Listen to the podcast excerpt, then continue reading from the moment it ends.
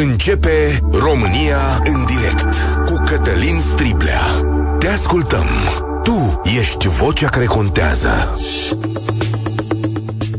Bun găsit, bine ați venit la cea mai importantă dezbatere din România. Sigur v-au atras atenția cazurile copiilor care s-au aruncat în gol sau au căzut în gol din diverse clădiri din România. Nu ai cum să nu rămâi în loc când afli că două fete tinere se sinucid la Lupeni împreună. Ce le-o fi dus acolo va rămâne un mister și mai ales o tragedie. Dar sigur rămâi înmărmurit când vezi că în aceeași săptămână încă trei copii se aruncă sau cad în gol. Fie că este vorba despre fetele de la Iași sau de la Zalău sau cel mai recent despre un copil de unsprezece ani la București. Aceștia sunt în viață, dar cu diverse fracturi, evident, și probabil traume pentru tot restul vieții. Mai este și un caz al unui copil de treisprezece ani la Pucioasa sau din Pucioasa, care a murit căzând dintr-un hotel austriac. Acolo anchetatorii austrieci spun că neglijența sau accidentul sunt excluse și că pare mai curând un act de disperare. Aceste cazuri nu au o legătură evidentă, nu sunt legate de aceleași fire sau de aceeași poveste, dar cu siguranță ele necesită atenție. Cu toții trebuie să ne uităm la ce se întâmplă copiilor noștri. Să vă explic și de ce cred eu asta. Noi, adică generația mea și a celor un pic mai tineri, suntem într-o lume de tranziție, care trece de la o epocă industrială către una complet digitală. Noi suntem la mijloc, unim cele două lumi. Com- Copiii noștri sunt complet digitali sau digitalizați și ei au în față lucruri pe care nimeni pe planeta asta nu le-a trăit niciodată și la care noi, ca adulți, nu știm să răspundem. Acum ne pregătim, învățăm. Ori, asta înseamnă că nu trebuie să lăsăm povara asta doar pe uh, părinți, ci probabil că ne trebuie și niște sisteme sociale. Dacă este ceva care punește totuși aceste cazuri, atunci poate sunt două lucruri. Traumele date de depresie și de respingere, poate îndepărtarea părinților, dar cu siguranță și faptul că toți acești copii aveau, de exemplu, acces la telefon. Este clar documentat acum, în două mii douăzeci și trei, că adolescenții sunt victime ale depresiei, mai ales din cauza rețelelor sociale. Ziarul american Washington Post a avut o serie de anchete care arată cu date că fetele sunt cele mai afectate de modul de funcționare al rețelei Instagram și că aceasta cauzează cele mai multe cazuri de depresie. Mai mult, cei de la Meta, proprietarul Instagram, știu asta și nu au vrut să, să dea un răspuns la chestiunea asta. Avem și date despre România. treizeci și șase la sută dintre tineri între treisprezece și douăzeci și opt de ani care apelează, știți, la acele centre de telefoane, la hub-urile acelea care dau consultații telefonice, au simptome de depresie. Aproape un copil din trei s-a confruntat cu tulburări de anxietate și a avut nevoie de consiliere și suport emoțional în centrele Salvați Copiii, de exemplu. Procentul crescând, spun cei de la Salvați Copiii, la aproape șaptezeci și două de procente, șapte copii din zece. Și în cazul unor adolescenți au avut consecințe extrem de grave. Iar un raport al Organizației Mondiale a Sănătății arată că cincizeci la sută dintre cazurile mondiale de tulburări psihice încep de fapt în jurul vârstei de paisprezece ani. Nu suntem pregătiți nici ca părinți, nici ca societate pentru asta. Dar trebuie să discutăm, pentru că așa ne apărăm și așa încercăm să ne salvăm copiii, nu? zero trei șapte doi zero șase nouă cinci nouă nouă. Sunați-ne de peste tot din țara asta, fie că sunteți părinte, profesor, copil, adolescent, știu eu, sau ați întâlnit situații de genul ăsta. zero trei șapte doi zero șase nouă cinci nouă nouă. Cum știi cu ce probleme se confruntă copilul tău? Te-ai întâlnit cu depresia la adolescenți, fie că vorbești de familia ta sau unor prieteni cunoscuți? Cine este responsabil pentru aceste cazuri? Părinții sau școala?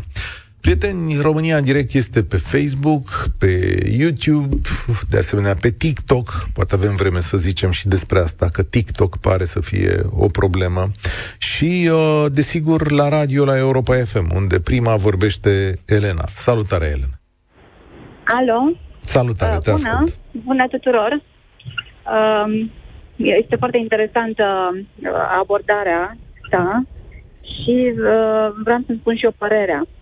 Uh, cred că depresia la copii, la adolescenți mai ales, uh, se datorează lipsei de iubire, lipsei de afecțiune. Uh, părinții, în general, uh, au deja problemele lor de adulți, probleme cu banii, probleme cu, uh, ca, cu greutățile case, probleme la serviciu uh, și uită de copii efectiv. Și atunci copiii se simt, uh, uh, se simt frustrați, se simt singuri și caută refulare sau uh, uh, caută un sprijin, exact cum ai spus și tu mai devreme. Uh, Scuze-mă că te tutuiesc, dar am considerat că suntem într-un mediu tenesc, da? Nici o problemă, toată lumea uh, ne... Cu toții ne tutuim aici. Caută o refulare în rețelele de socializare. Și atunci, cum știm to- noi toți, rețelele de socializare ne, ne arată o lume perfectă, o lume, o lume o sută la sută divină, frumoasă, în care oamenii nu sunt supărați, în care oamenii nu se ceartă, în care oamenii doar se iubesc, nu se urăsc, în care oamenii își arată um, cea mai bună ca îmbrăcăminte, cele mai frumoase gen, cele mai frumoase pantofi, cele mai frumoase relații. Ori se știe foarte bine că, uh, și știm foarte bine că nu tot, tot ce, ce se vede este și adevărat. Și atunci copiii suferă depresie. Eu cred că am putea să întâmpinăm, deci să preîntâmpinăm acest lucru prin uh, activități cu copiii, uh, prin uh, formarea unui program, prin uh, uh, să, ne, să ne luăm un pic din timpul nostru liber, din timpul nostru nu liber, adică, din timpul nostru. Adică uh, te să, referi să la părinți. Da, da, uh-huh. da. Deci, da. ca părinte, eu n-am avut această problemă și sper să nici o am, pentru faptul că ne petrecem cop- timp foarte mult cu copilul. Atunci, chiar vacanțe împreună, chiar weekenduri împreună, nu neapărat lecții, da? Deși putem să fim întrebați de, de anumite probleme de, deci de la crezi scoală. Că e mai curând de responsabilitatea părinților? Da. Eu așa mm. cred, de lipsă, mm. de fapt nu, nu neapărat de responsabilitate, cât de iubire, de afecțiune.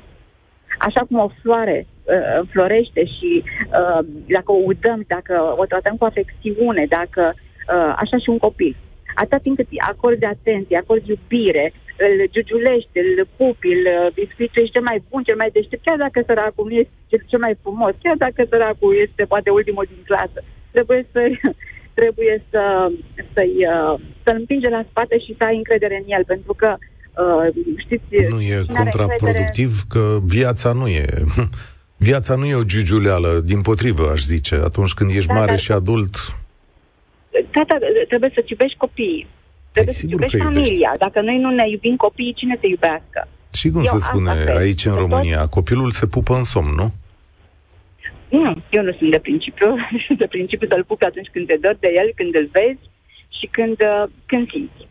Mulțumesc mult pentru ideile tale. Uh, mi-aș dori să fie atât de simplu. E foarte frumos, e, dar nu e cel mai simplu. Amelia, salutare, bine ai venit. Ce zici? Șase cazuri în două săptămâni. E îngrozitor să te și uiți la televizor. Alo? Salutare, bine ai venit. Bună, bună, sunt Amelia, sunt psiholog. Mulțumesc mult pentru oportunitate și, desigur, pentru susținerea emisiunilor dumneavoastră, care sunt punctate corect, din știri reale și pe care noi, ca psihologi, avem o ma- în care noi, ca psihologi, avem o mare responsabilitate. Intervenția mea este una care se orientează către asumare și asumarea se face într-o... din comunitatea pe care noi o cunoaștem. Nu cred că doar familia, nu vreau să o, să o contrazic pe Elena și mă bucur că am auzit-o, nu cred că doar familia, comunitatea înseamnă familie, înseamnă școala, nu există un procent, din punctul meu de vedere. Fiecare copil este unic, fiecare adolescent cu precădere este unic și intervenția noastră se face într-o... din din comunitatea unită, adică familie, spuneam mai devreme, familie, adică școală, e nevoie de tot satul. Agilă. Da, da, de tot. De tot da, satul, da. da. da Dar da, ce faci da. că satul este global și atunci îi pui copilului un telefon în mână și telefonul ăla da. îl duce pe toate meridianele pe care tu nu poți să le controlezi. Omenește, da. nu poți controla astăzi un copil care are un telefon. sunt programe de globalizare, nu putem să le blocăm. Suntem în, în același timp, este important să fim vigilenți. Și dacă Elena, doamna Elena sau domnișoara Elena a menționat de, de iubire, cred că cu precădere la nivelul familiei și nu numai, iubirea ca și sentiment este nevoie să-l dezvoltăm, să-l amplificăm necondiționat. Pentru că știm cu toții, condiționarea apare de când sunt din perioada micii copilării până, până toată viața. De regulă, familia condiționează, da? Dintr-o intervenție subiectivă. Eu m-am gândit uh, la răspunsul pe care să vi-l ofer, desigur, un răspuns cel mai din experiența pe care o am, de treizeci și cinci de ani de învățământ și uh, doisprezece ani ca și psiholog, ca și consilier școlar. Intervenția noastră, spuneam, o intervenție asumată și nu spun întâmplător pentru că uh, vreau să se știe că intervențiile din partea multor ministere nu sunt, câteodată nu sunt reprezentanților de regulă. Este un program național de educație pentru sănătate în școala românească. Oameni buni, din două mii șase a început. Sunt cadre didactice pregătite, care intervin, revenit acum la școală, da? Uite, cursul de pregătire, vă rog. Ok, înțeleg că se fac câteva da. lucruri sau se fac multe. Da. Ok, pe care noi nu da. le vedem multe situații pentru că nu știm să le, să le apreciem. Exact. Vreau să-ți citesc da. un mesaj. Ajută-mă, da. ești de profesie, zici că ai lucrat și în școală. Cristina spune pe Facebook așa: adolescenții nu mai au chef să facă nimic. Noi, părinții, suntem depășiți. Școala permite telefonul la cursuri și mai mult pierzi contactul cu ce au făcut deja dacă nu ai cont de WhatsApp, unde sunt discuții interminabile.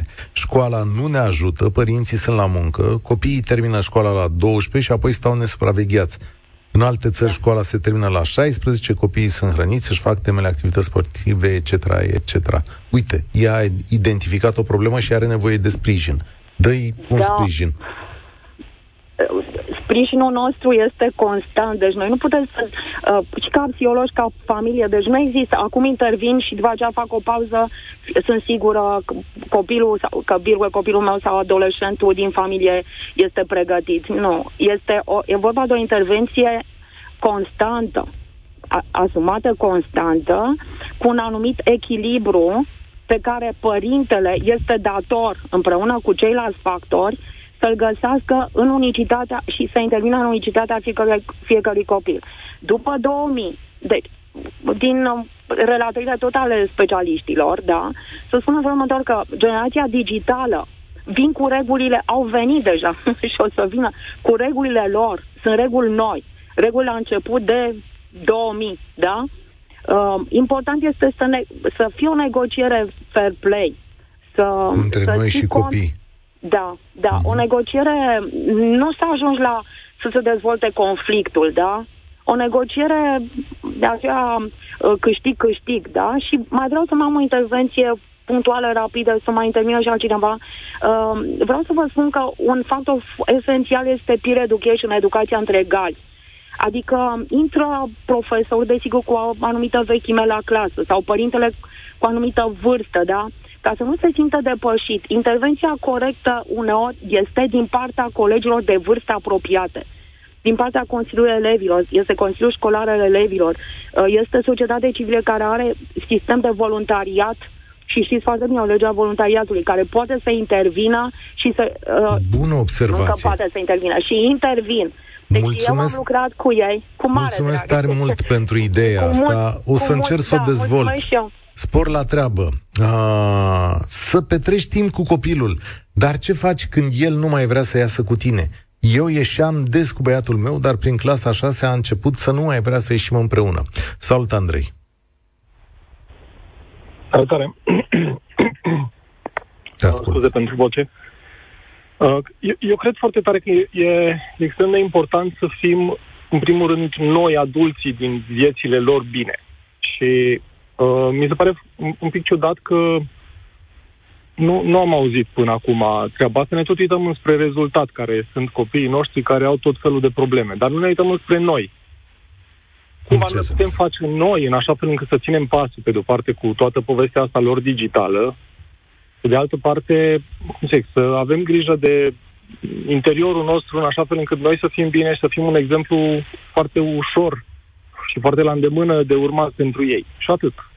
Și în momentul următor, eu cred că nu am ajunge în situația în care trebuiască să rezolvăm niște probleme grave. În momentul în care ajungi să îți iei viața, e, băi, e, e deja de multă vreme o problemă acolo gravă. De acord cu tine. Deci ce zici tu e că noi trebuie să fim un exemplu corect și bun în tot ceea ce facem și echilibrat, și atunci copilul ne va urma. Echilibru. Exact. Da. Pentru că, ok, înțeleg că e importantă școala, înțeleg că e important anturajul, înțeleg că e, important, e importantă comunitatea și așa mai departe, dar dacă ei nu au a, acest exemplu practic, clar, foarte la îndemână în fiecare zi lângă ei, care, ok, sunt părinți, suntem noi părinții, oricum o dăm, um, dar e foarte greu să... În, în momentul următor este extraordinar de ușor să-și ia cel mai ușor model din exterior. Oricare altul. E foarte interesant. Și tu cum și faci? Dă-ne un, exemplu, dă-ne un exemplu ca să înțelegem cum faci tu. Adică atunci când se uită copilul tău la tine să ia modelul bun. Păi, în primul rând, sunt foarte mulți ani de când fac terapie, tocmai ca să fiu în echilibru cu mine și în exterior să răzbească elementul ăla de lumină, că e normal. Inevitabil, copilul meu vine spre mine și mă alege. Pentru că găsește în jurul meu echilibru. Găsește pace.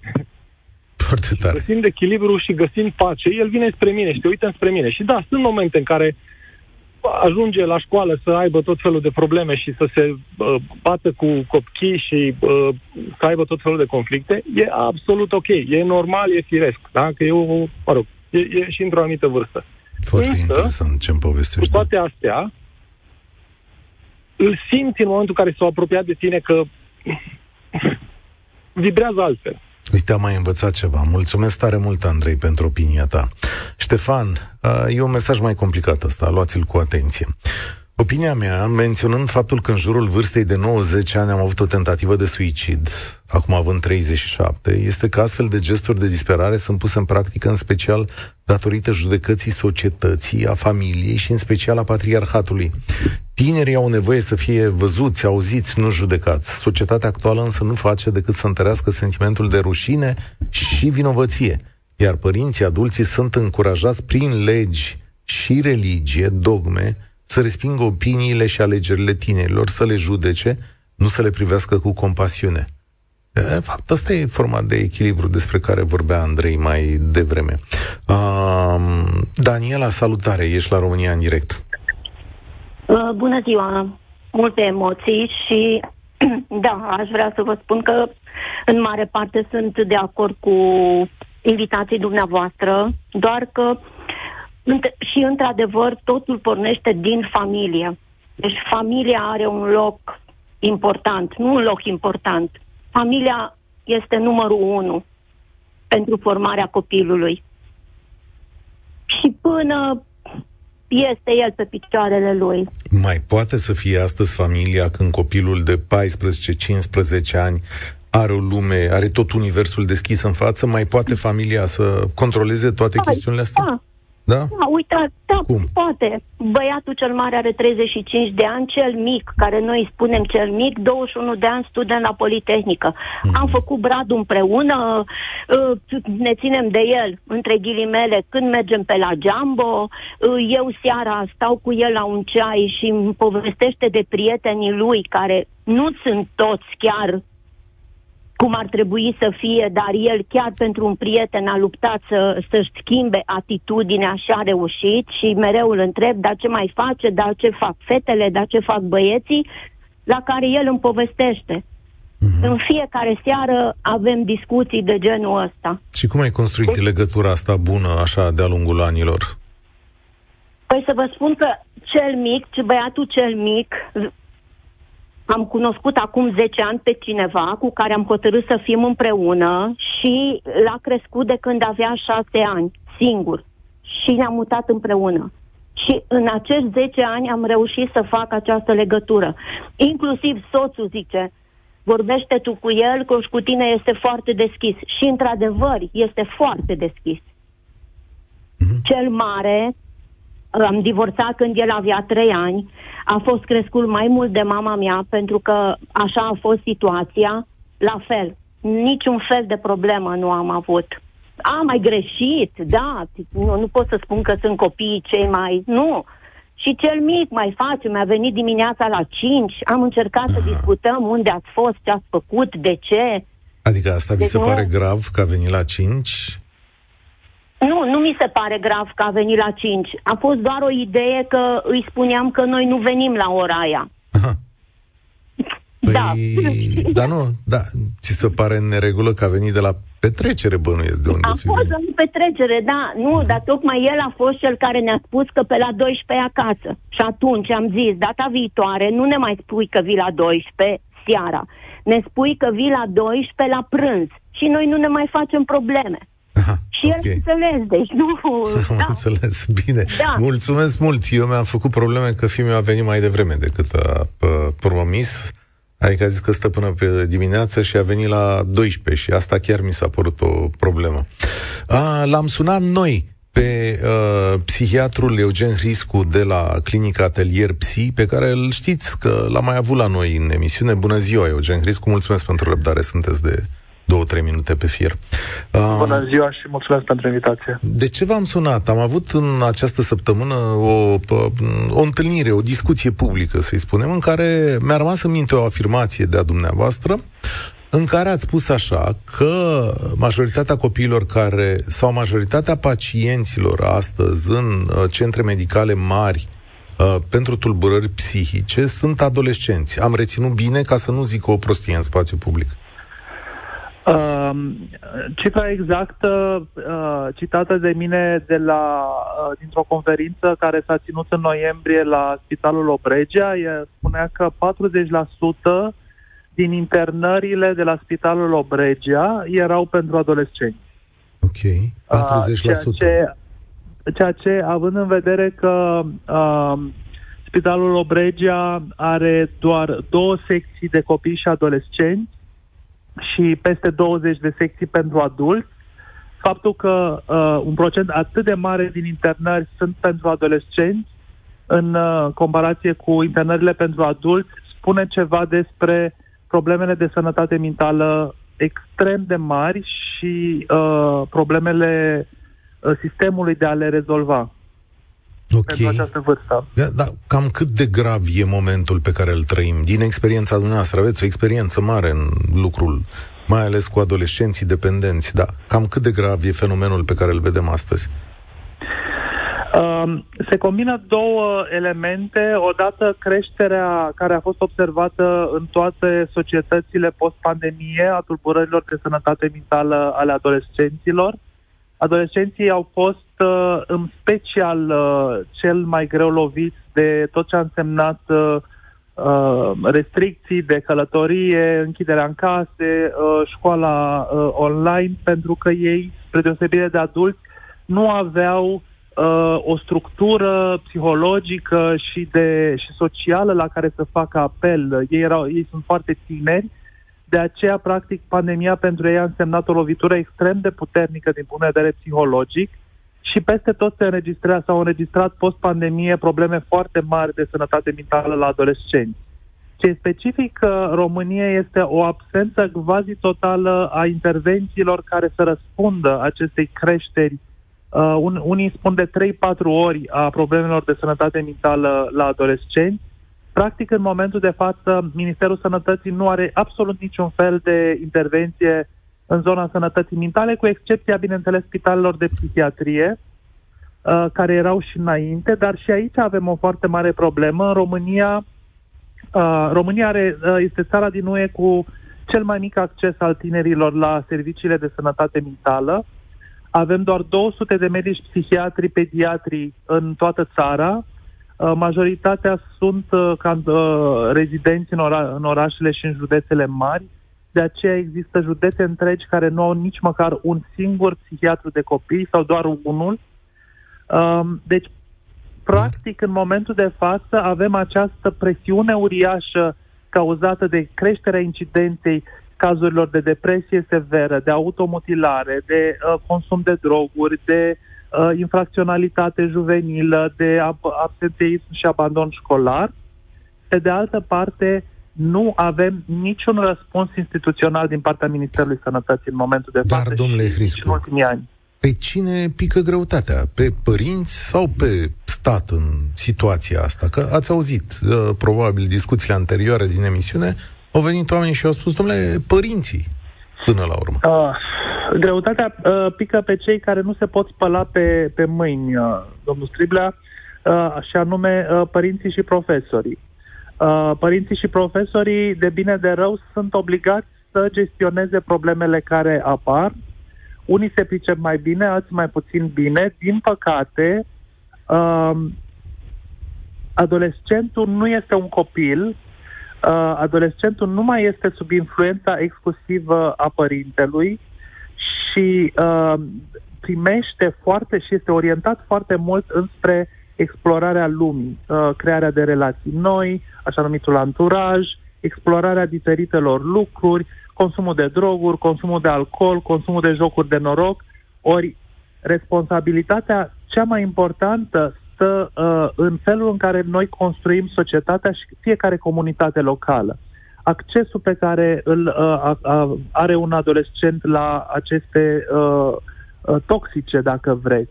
Felul în care orientăm uh, tânărul spre o activitate mai periculoasă sau mai puțin periculoasă. Accesibilitatea sportului, a metodelor de recreere și așa mai departe.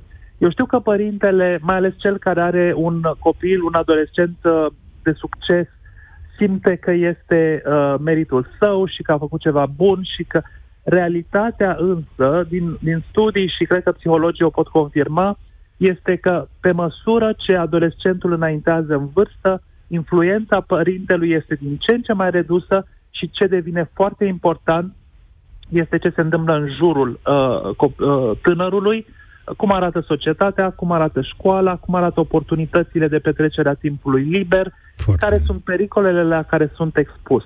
Foarte expus. Interesant. Mulțumesc tare mult, Eugen Hriscu este psihiatrul, găsiți la Clinica Atelier P S I, dacă vreți să stați de vorbă cu el, și cu siguranță o să revenim aici cu el în emisiunile noastre, pentru că sunt enorm de multe lucruri de discutat. Nu suntem pregătiți în acest moment pentru, pentru chestiunea asta.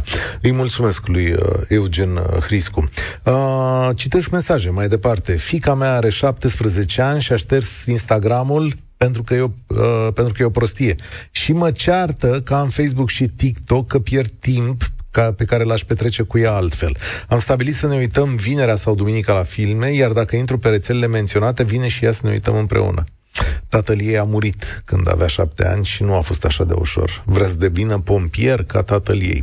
De așa se scriu mărturiile. Gabriela, salutare! Ai venit la România în direct, exact în momentul salutare, în care Cătălin. Eugen Hriscu spune că vedeți că satul crește copiii, adolescenți, tot satul, nu numai părintele. Ce zici? Cătălin, dragă, nu o să spun domnule, pentru că îmi place extrem de mult alegerea ta de astăzi și pentru asta te felicit. Sunt cadru didactic, tu știi foarte bine că noi cadrele didactice suntem mai dure uneori, cel puțin cele din generația mai veche.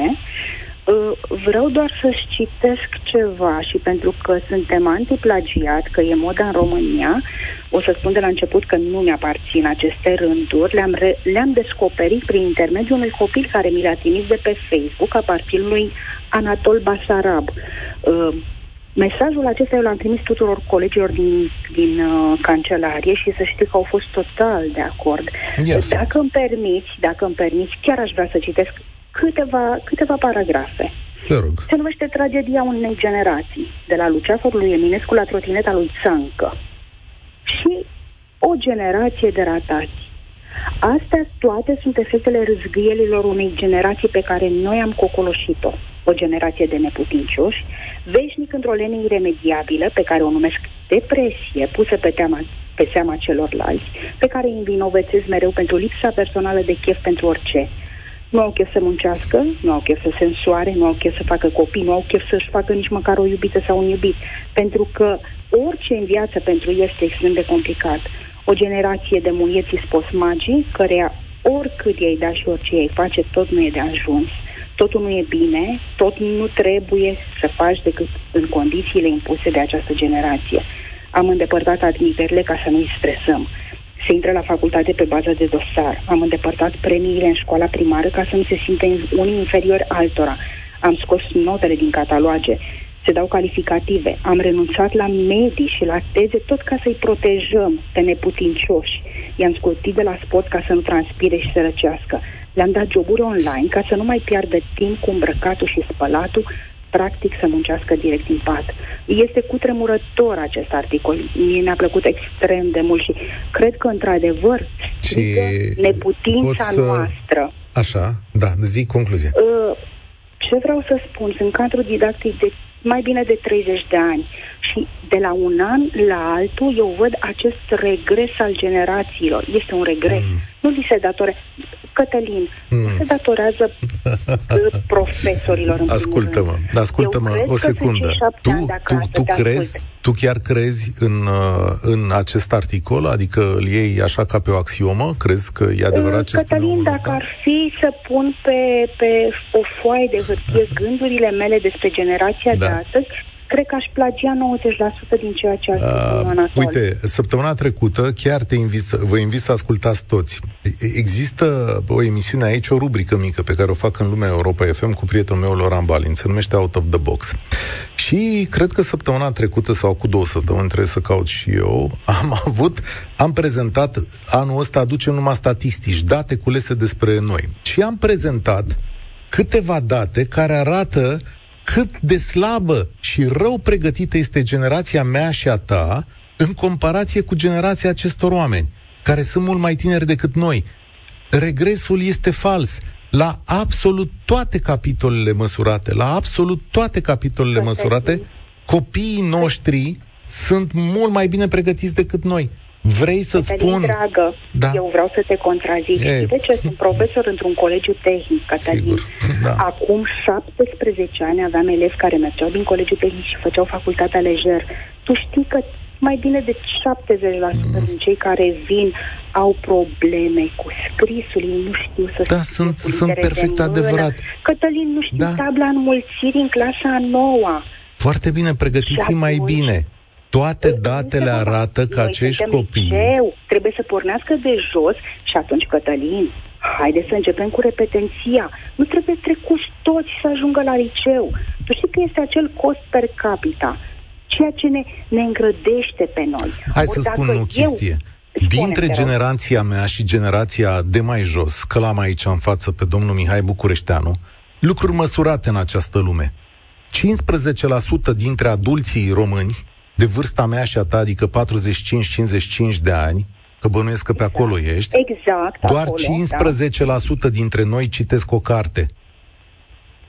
Generația colegului meu bucureșteanu aici de față, care este între douăzeci și cinci și treizeci și cinci de ani, treizeci și cinci la sută dintre ei citesc cărți. Nu citesc niciodată pe an, șaptezeci și șase la sută din generația noastră. Din generația lor doar cincizeci și șapte la sută. Acord total cu afirmația îmi place să citesc cărți, zece la sută în generația lor, cinci la sută în generația noastră. Este foarte importantă practicarea unui sport, zece la sută generația lor, trei la sută generația noastră. Citesc pentru domeniul meu de activitate, treisprezece la sută generația tânără, șapte la sută generația bătrână. Vizitele la muzeu sunt importante pentru dezvoltarea unei persoane. unsprezece la sută generația tânără, șapte la sută generația bătrână. Uh, să mai citesc? Știți câți dintre noi se duc la medic pentru controlul de rutină în generația noastră? cinci la sută. În generația lor, unsprezece la sută. Știți când dintre oamenii de generația noastră economisesc bani pentru pensie? șapte la sută. Din generația lor, unsprezece la sută. Știți câți oameni din generația noastră aleg să vadă alte țări în vacanță? cinci la sută. Din generația lor, unsprezece la sută. Deci, lăsați-mă... Aici, aici lăsăm așa un semnul întrebării. Nu las niciun semnul întrebării. Puterea financiară, Cătălin. Și a lor e mai proastă puterea lor financiară, pentru că un om de douăzeci și cinci de ani câștigă mai prost decât mine, te asigur. Acum vorbim și de, de școala nu, pe care o absolvim. Vorbim nu? de un mit, vorbim de un mit pe care l-am construit generații la rând și vă rog spargeți mitul acesta. Generațiile de sub noi nu sunt mai proaste. Dimpotrivă, sunt mai deștepte și mai bune generațiile de noi. Se naște, nimeni nu se naște. Nu sunt, noi învățăm, noi învățăm. Noi învățăm pe toți oamenii ăștia și am făcut treabă bună. Și dacă o să ascultați Out of the Box, o să vedeți cât de mare este progresul acestor generații. Eu cred în tot felul de sentimente. Sigur, și eu sunt îngrijorat de societatea românească, dar vreau să trec dincolo de mituri. Vreau să trec de dincolo de totuși, miturile astea. Și totuși să știi că nu-ți dau o sută la sută. E, nu? O să se prăbușească nu? planeta, ca așa zicea că... și maică-mea. Bă, dar ce voi, hă, hă. Să nu, știi că... că... Este, vorba, este vorba că eu mă, mă izbesc cu copiii dintr-un colegiul tehnic și eu vorbesc în cunoștință de cauză. Și ți-am spus, pe mine mă uimesc, Cătălin, vin fetițe în clasa a noua cu copii de doi trei ani. Ce zici de chestia asta? Dar zic trei? mereu la emisiunea asta păi, că e o problemă dacă, cu sarcinile la adolescenților. Da, da. Dar cum? Așa, cu este vina? Păi... Până la urmă, sunt niște fete crescute de niște părinți. E. Bun, de asta zic că tot satul trebuie să contribuie. Mulțumesc tare mult, na, că ne-am lungit aici. Dar, na, miturile trebuie sparte din când în când, prieteni. Copiii ăștia sunt mai bine decât noi, chiar și prin faptul că vorbesc. Da, se trezesc într-o lume nouă, da, spun tot felul de lucruri. Hai să începem să-i ascultăm. De fapt, pledoaria mea este să începem să ne ascultăm copiii, da? Și tânguiala asta permanentă că o să prăbușească planeta sau că am ajuns la capătul drumului, nu accept. Noi avem datoria de a face câte ceva. S-a terminat emisiunea, domnul Niculescu, na? Aveți dumneavoastră un cronometru acolo care... Da. Uh, nu uitați, duminică la optsprezece la Pro T V, România în direct, portrete de români de succes în continuare, după care realizatorii luni la prânz vin aici și discutăm ceea ce ați văzut la România Te Iubesc. Vă îmbrățișez, că am înțeles că e vorba și despre iubire astăzi și vă spun spor la treabă. Participă și tu, România în direct, de luni până vineri, de la ora treisprezece și cincisprezece.